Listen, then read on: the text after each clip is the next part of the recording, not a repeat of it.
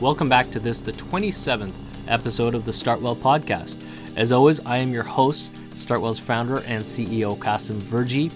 And uh, for this special episode, we've got the third talk that was presented at Dark Futures YYZ in our event space on King Street West in downtown Toronto. This talk is about Tinder, and it was presented by Calla Lee. Everyone. Is this good? All right. So, Tinder. It's a pretty loaded topic. And I'm going to say whether you've actually used it or not, it's kind of undeniable that Tinder has actually changed the way that we actually meet people and the way we date and how we interact with each other, even. So, when Tinder first launched, it launched with an algorithm that was actually called the ELO rating system. So, if you've never used Tinder, it basically means that um, if you it serves you up a stream of people, and if you like them, you swipe right, and if you don't, and if you don't like them, you swipe like left to nope. And then basically, if two people swipe right on each other, it's a match. And it's really that simple. But it's actually underneath that stream of people that get where it gets really interesting and complex. So this ELO rating system, it's actually the same system that they use to uh, rank chess players with. So base, so what you see in that stream of people are a collection of people who have all received a similar number of swipe rights as you have. So they'll kind of cluster you in what they call groups of that are based around your desirability score. So that was their first algorithm. And their second algorithm actually launched earlier this year. So they basically said that now that they have enough sufficient data, they can actually start writing their own algor- algorithm. So their new one will adjust the potential matches you see each and every time your profile is liked or noped, and any changes to that order of your potential matches are reflected within 24 hours or so. So, what does this basically tell us? It basically tells us that um, within 24 hours, like it, it'll basically keep churning and it'll keep collecting data on you. So, Tinder Cubed, what we're actually looking for is will one day Tinder be able to actually tell us if, based on two dimensional experiences, so all the things that make us look really great on paper, will those actually translate into three dimensional, long lasting human interactions? So we actually have all the things that we need today to actually say, yeah, Tinder can do that. And there's actually four things. I'm going to walk you through those right now. So the first one is actually big data. It's kind of everywhere, and it's this invisible layer that just captures everything that we do. So whether it's how long you, uh, what words you search for, the places you go, the people you meet, how long you spend taking selfies, how long, what you purchase, and how frequently you purchase them, you name it, we actually track that. So one of the best examples that I know is actually the time that Target was actually able to figure out that a teenage girl was pregnant before her father did. And the way they did that is they took they took a look at the data and they said, "What do expectant mothers purchase?" And they were actually able to figure that out. So once you figure that out, then you're basically at a point where all of these things that we continue to, to gather, gather all the time is the sister conversation to this has to be privacy concerns. So, and you'll know that it's actually important because Apple, they have ads right now about their iPhone S that tell you that privacy matters. But the reality is that it's actually companies like Target, Google, and Apple, they actually gather some of the, most data out of everybody. And if you think about it, think about all the touch points that Apple actually has. They have your cell phone, they have your AirPods now, they also have your biometric data from your Apple Watch. And now if Apple has your biometric data, Google wants your biometric data. So they actually bought Fitbit earlier this year for 2.1 billion.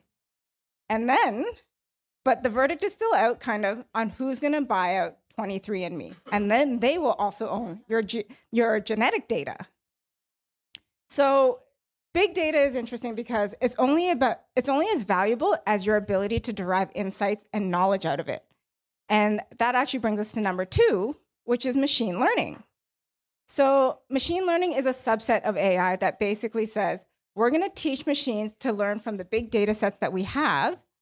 But additionally, they're also going to be able to continuously learn based on the ever evolving new information that we feed it.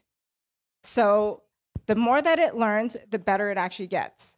And Google Translate is an interesting one that I really like to talk about because it learns an entire language set of the world. And then from there, it's able to take a look at images that you send it, figure out the patterns in it, and actually shoot back your translation for you. So now our machines are able to actually communicate with us to a certain level. But actually, the biggest innovation that happened in machine learning so far is the time that we actually gave machines a voice and a name. So in February 2010, there was a voice assistant app that launched on iOS. And within two months, Apple bought that app. And in 2011, when the iPhone 4S launched, Siri was born. And then three years later, Alexa was born. Now, Alexa and Siri, they kind of make machine learning seem innocuous. Like we ask them to play our favorite song, we ask them to read us the next recipe step, we ask them what the weather is, and they tell us all of this stuff, and it's all fun. But let's not forget, actually, that these are all other ways that Amazon and Apple continue to gather data about us and actually listen to us. So the more that we actually are able to understand each other, and the more that data is actually able to understand us, we get to a point where these single data systems are kind of creepy. But then what's even creepier is actually when you think about if we link multiple data sets together. And actually, when you put them under one roof, you can get something called a social credit system. So, if anybody's ever watched that uh, the Black Mirror episode where there's a world where we've adopted a rating system, you can rate everybody based on their interactions from one to five. There's a character in there where she gets obsessed with her rating. And in that rating, there's a series of unfortunate events that she experiences one day that actually really hits her rating hard to the point where her best friend uninvites her from her wedding because her association with somebody with such a low rating actually lowers her rating. So obviously, because weddings make everybody a little crazy, she goes on this rampage and this tirade, drops her rating down to one, and then gets arrested, sent to prison, and then removed from this rating system. Now, this episode aired in 2016, but actually, China has been piloting a social credit system since 2014. And their social credit system, what it looks at is it takes each citizen and each business and it gives them a rating score.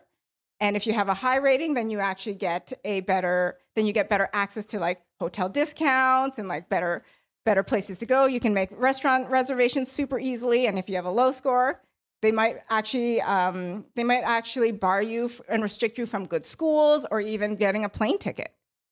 Now, China's system is meant to be a standardized national assessment that will, one, regulate social behavior, two, it'll improve quality of life, and three, promote traditional moral values. yeah, a little creepy, right?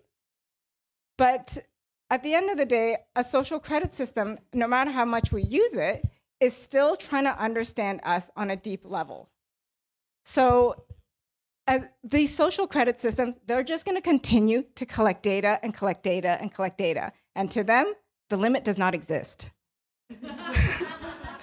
so when you have all of this data, eventually what you're going to need to do is find a better way to understand all of it, which is what brings us to this wild card number four quantum computing.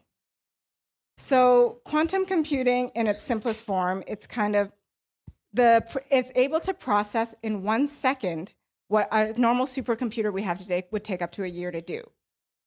So, and not only is it able to process faster, it's actually able to process its quantity of data exponentially more than what we have today. So, mostly quantum computing is kind of in its concept phase up until about last month when Google and NASA actually co published a paper that said they had achieved quantum supremacy.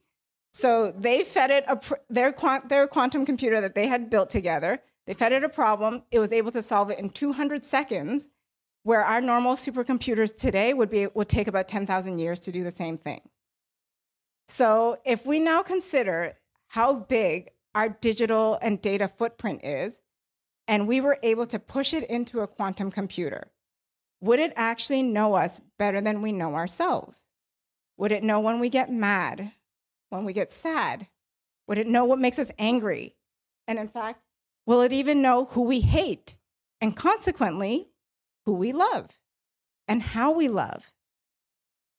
So, is quantum computing and a lifetime worth of data the actual leverage point that we need for a machine to understand the three dimensional qualities of the human experience to be able to actually help us find better matches. And actually, maybe even solve our dating woes. no more ghosting, none of that.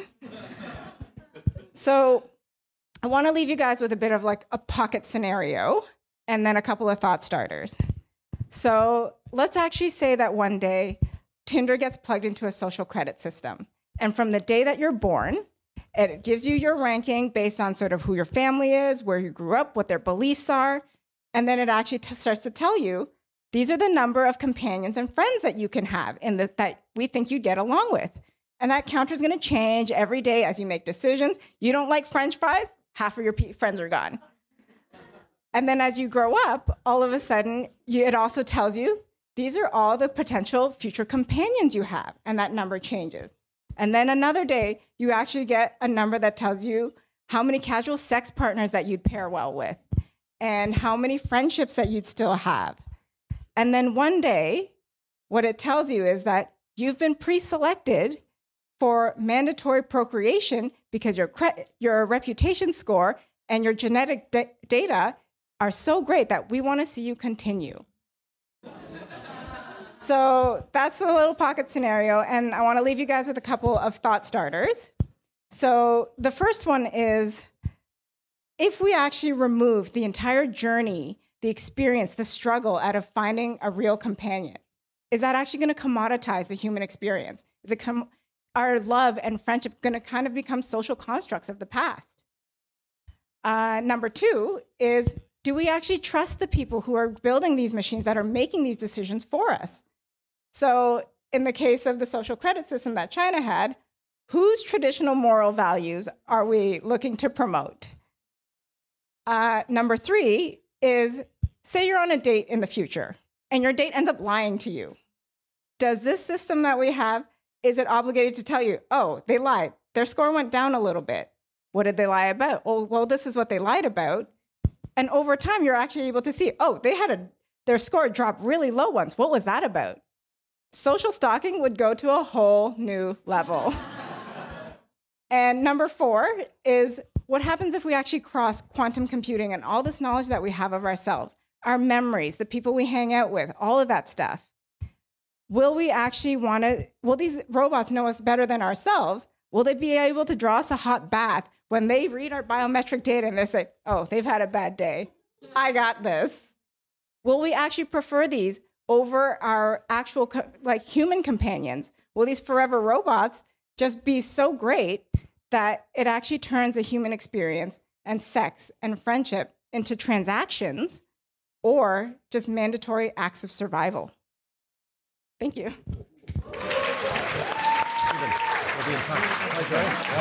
Thank you.